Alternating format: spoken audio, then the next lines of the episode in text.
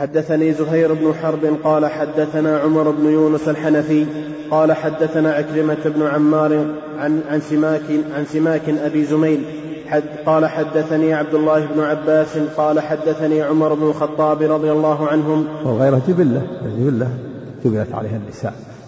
نعم. قال لما اعتزل نبي الله صلى الله عليه وسلم نساءه قال دخلت المسجد فإذا الناس ينكتون بالحصى ويقولون طلق رسول الله صلى الله عليه وسلم نساءه. هذا من الهم الذي أصابهم ينكتون بالحصى واليمين شق عليهم النبي شاع في الناس أن النبي طلق نساءه. وذلك أن اجتمعنا عليه في النفقة يسألنا النفقة وما عنده شيء. حتى شق عليه ذلك فاعتزلهن. من باب التأديب. اعتزلهن شهرا في مشروب في غرفة واحدة حتى مضت 29 يوما وهو وحده. اعتزلهن نعم. صار الناس أهم. أيها الأحبة في الله ما تبقى من مادة هذا الشريط؟ تتابعونها في الشريط التالي. حتى شق عليه ذلك فاعتزلهن. من باب التأديب. اعتزلهن شهرا في مشروب في غرفة واحدة حتى مضت 29 يوما وهو وحده اعتزلهن نعم. صار الناس أهمهم هذا أمر عظيم يهمهم بحال النبي صلى الله عليه وسلم. صار الناس يمكثون في المسجد وشاع بين الناس أن النبي طلق أصحابه. ظنوا أنه طلق أصحابه. حتى جاء عمر واستبرأ الخبر وسأل النبي صلى الله عليه وسلم طلقت نسائك فقال لا. فكبر عمر كما سيأتي نعم. النفقة النفقة. لا النفقة يسأل النفقة التي لهن. الزائد ما, ما يسأل الزائد نعم. لكن النبي ما عنده شيء. نعم, نعم. فإذا الناس نعم.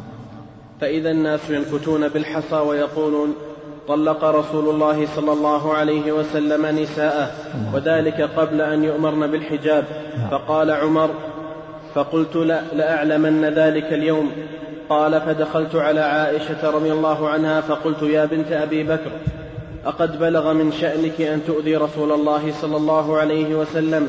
فقالت ما لي وما لك يا ابن الخطاب عليك بعيبتك. قال فدخلت على حفصة بنت عمر. وهذا من نصحه رضي الله عنه نصح عمر. أراد أن ينصح زوج النبي الذي عائشة قال ما لك تؤذين الرسول؟ وتسألين النفقة وما عنده شيء. فقالت ما لك يا ابن الخطاب؟ ما لك ولي عليك بعيبتك بنتك اذهب إلى ابنتك فذهب إلى ابنته حفصة. ثم ذهب إلى أم سلمة قالت لها قول أشد كما سيأتي قالت ابن الخطاب. ما يعني بلغ بك الأمر إلى أن تدخل بين النبي صلى الله عليه وسلم وبين نعم. قال فكسرتني كما سيأتي. نعم. نعم. قال فدخلت على حفصة بنت عمر فقلت لها يا حفصة أقد بلغ من شأنك أن تؤذي رسول الله صلى الله عليه وسلم؟ والله لقد علمت أن رسول الله صلى الله عليه وسلم لا يحبك. ولولا أن لا ولولا ولولا أنا لطلقك رسول الله صلى الله عليه وسلم. هذا الذي يقول لولا أنا. لولا أنا. لولا الله ثم أنا. أنها يستعد إلى السبب. نعم. ولولا أنا لطلقك رسول الله صلى الله عليه وسلم فبكت أشد البكاء فقلت لها أين رسول الله صلى الله عليه وسلم؟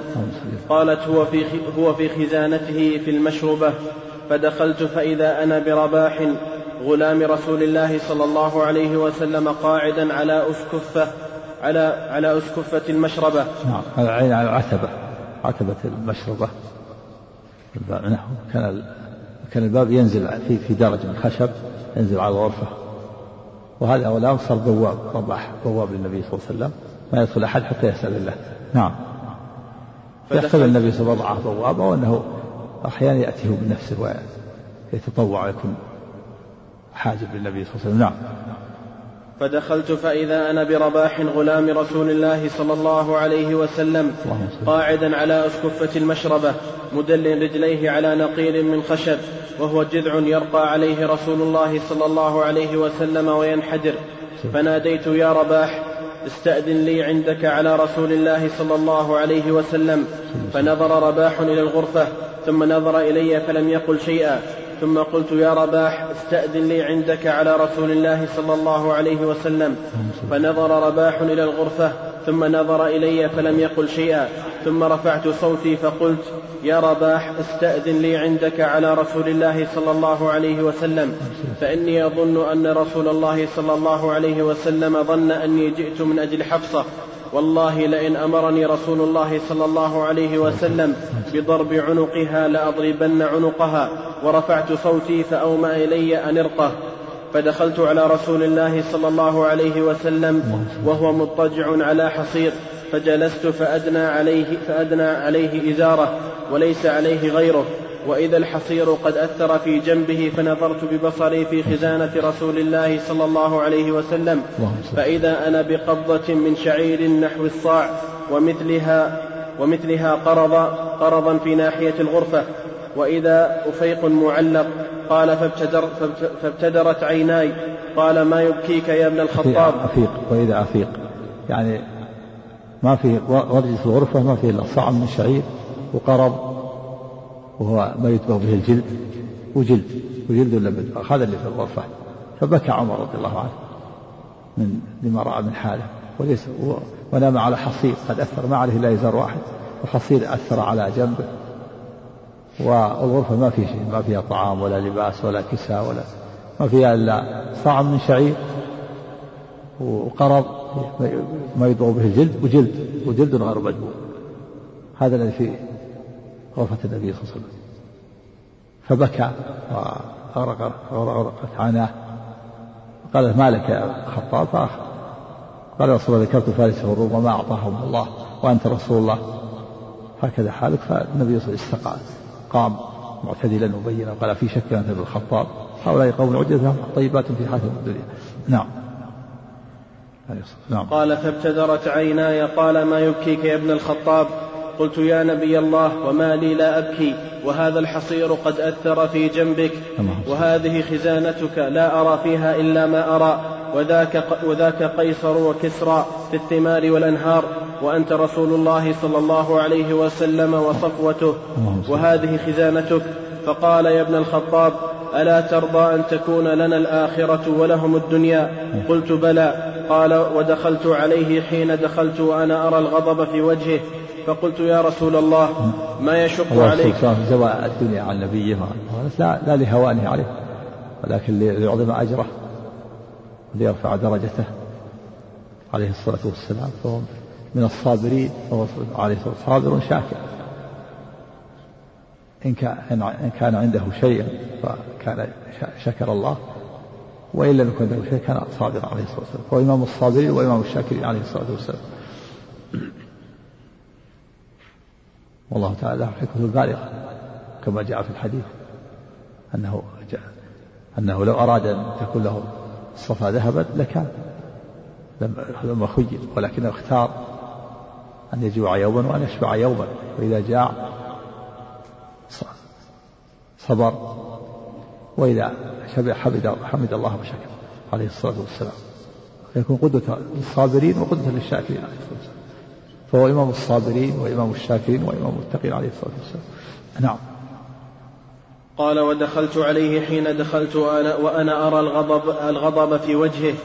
فقلت يا رسول الله ما يشق عليك من شأن النساء؟ فإن كنت طلقت فإن كنت طلقتهن فإن الله تعالى معك وملائكته وجبريل وميكائيل وأنا وأبو بكر والمؤمنون معك وقلما تكلمت وأحمد الله بكلام إلا رجوت أن يكون الله يصدق قولي الذي أقول.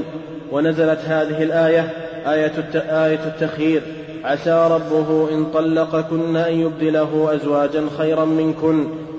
وإن تظاهر عليه فإن الله هو مولاه وجبريل وصالح المؤمنين. والملائكة بعد ذلك ظهير. وهذا من الموافقات التي وافق ربه فيها فإن عمر رضي الله عنه له موافقات. جاء في الحديث الآخر أن عمر رضي الله عنه قال وافقت ربي أو وافقني ربي في ثلاث. قلت يا رب قلت يا رسول الله اتخذت من من مقام إبراهيم مصلى فأنزل الله واتخذ من مقام إبراهيم مصلى قلت يا رسول الله ادخل على نسائك البر والفاجر. فلو حجبتهن فأنزل الله آية الحجاب. وله موافقة وهذه من موافقاته. موافقات له كثيرة. منها ما في هذا الحديث أنه قلت يا رسول الله إن تظاهر عليك فإن الله معك وجبريل وأنا وأبو بكر وعمر. فأنزل الله إن تظاهر وإن تظاهر عليه فإن الله هو مولاه وجبريل وصالح المؤمنين. والملائكة بعد ذلك ظهير. عسى ربه إن طلقكن أن يبدله أزواجا خيرا منكن إلى آخر الآية. نعم. وكانت عائشة بنت أبي بكر وحفصة رضي الله عنهما تظاهران على سائر نساء النبي صلى الله عليه وسلم. فقلت يا رسول الله. يعني هذا هو الصواب أن تظاهرتا تواطأتا حفصة وعائشة. وأن اللي شرب عندها عسلا هي زينب كما سبق. لا أنها حفصة شرب عندها عسلا نعم. فقلت يا رسول الله أطلقتهن؟ قال لا. قلت يا رسول الله إني دخلت المسجد والمسلمون ينكتون بالحصى يقولون طلق رسول الله صلى الله عليه وسلم نساءه. أفأنزل فأخبرهم أنك لم تطلقهن؟ قال نعم إن شئت فلم أرى فلم أزل أحدثه حتى تحسر الغضب عن وجهه وحتى كشر فضحك. هذا من فضائله رضي الله عنه. لما رأى النبي صلى الله عليه وسلم حزين مهموم أراد أن يحدثه حتى يزال الغضب عن وجهه. قال يا رسول الله رأيتني بنت خالد عن زوجته جاءت تسأل النفقة فوجأت عنقها. ثم بعد ذلك يتحدث شمل شيء حتى تحسر الغضب عن وجهه. فقال يا رسول الله أستأنس يعني قال نعم. وجعل يحدثه حتى أزال الهم عنه من فضائل هذا من فضائل عمر رضي الله عنه. نعم. فلم أزل أحدثه حتى تحسر الغضب عن وجهه وحتى كشر فضحك وكان من أحسن الناس ثغرا. ثم نزل نبي الله صلى الله عليه وسلم ونزلت. ونزلت. ونزلت. أتشبث. ونزلت. أتشبث بالجذع. ونزل رسول الله صلى الله عليه وسلم كأنما يمشي على الأرض. ما هذا كأنها كالدرج ينزل عليه. كان الغرفة نازلة وفي جذع. كان له درج ينزل عليه. كانها منخفضة الغرفة وفي درج من جذع يرقى عليه حتى يخرج إذا أراد الخروج أو الدخول. نعم. ونزلت أتشبث بالجذع ونزل رسول الله صلى الله عليه وسلم كأنما يمشي على الأرض ما يمسه بيده. فقلت يا رسول الله إنما كنت في الغرفة تسعة وعشرين. قال إن الشهر يكون تسعا وعشرين. فقمت على باب المسجد فناديت بأعلى صوتي. ولم يطلق رسول لم يطلق رسول الله صلى الله عليه وسلم نساءه. ونزلت هذه الآية وإذا جاءهم أمر من الأمن أو الخوف أذاعوا به. ولو ردوه إلى الرسول وإلى أولي الأمر منهم لعلمه الذين يستنبطونه منهم. فكنت أنا يعني يعني يعني أن الناس أشاعوا هذه أشاعوا أن النبي طلق نساءه وهذا من الأمر الذي شق على الناس وأشاعوا هذا. فأنزل الله هذه الآية. وإذا جاء أمر من الأمن أو الخوف أذاعوا به. ولو ردوه إلى الرسول وإلى وإلى أولي الأمر منهم لعلمه الذين يستنبطونه منهم. فالذي استنبط هو عمر. لأنه رد الأمر إلى رسول الله جاء وسأل سأل النبي صلى الله عليه وسلم قال رسول الله طلقت النساء قال لا. فكبر. الناس شاعوا إذا جاءهم أمر من الأمر أذاعوا صاروا يذيعون ينشرون طلق رسول النساء. الله تعالى أنكر عليهم قال يا سبحانه ما ينبغي أن يشيع بل يرده إلى الله والرسول حتى يعلم. ولو رده إلى الرسول لعلمه الذين يستنبطونه. فكان عمر ممن رد الخبر إلى إلى الرسول صلى الله عليه وسلم فعلم فكان من المستنبطين نعم. قال فكنت أنا استنبطت ذلك الأمر وأنزل الله عز وجل آية التخيير. حدثنا هارون بن سعيد الأيلي. بارك الله